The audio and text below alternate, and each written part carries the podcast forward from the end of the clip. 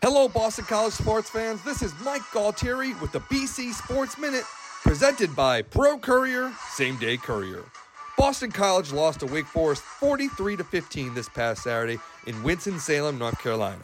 With the loss, BC falls to 2 and 5 on the season. The Eagles got off to a good start, leading 3 0 in the first quarter, and were led in the game by senior wide receiver Zay Flowers, who had 10 catches for 135 yards, including a 61 yard TD catch.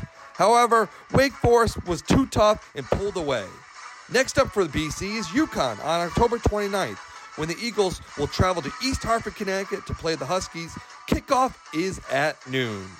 As always, make sure to listen to this game on WEEI and make sure to check out the BC Sports Minute each week, brought to you by Pro Courier. Pro Courier is the Northeast premier same day delivery service. For more information, check out pro-courier.com.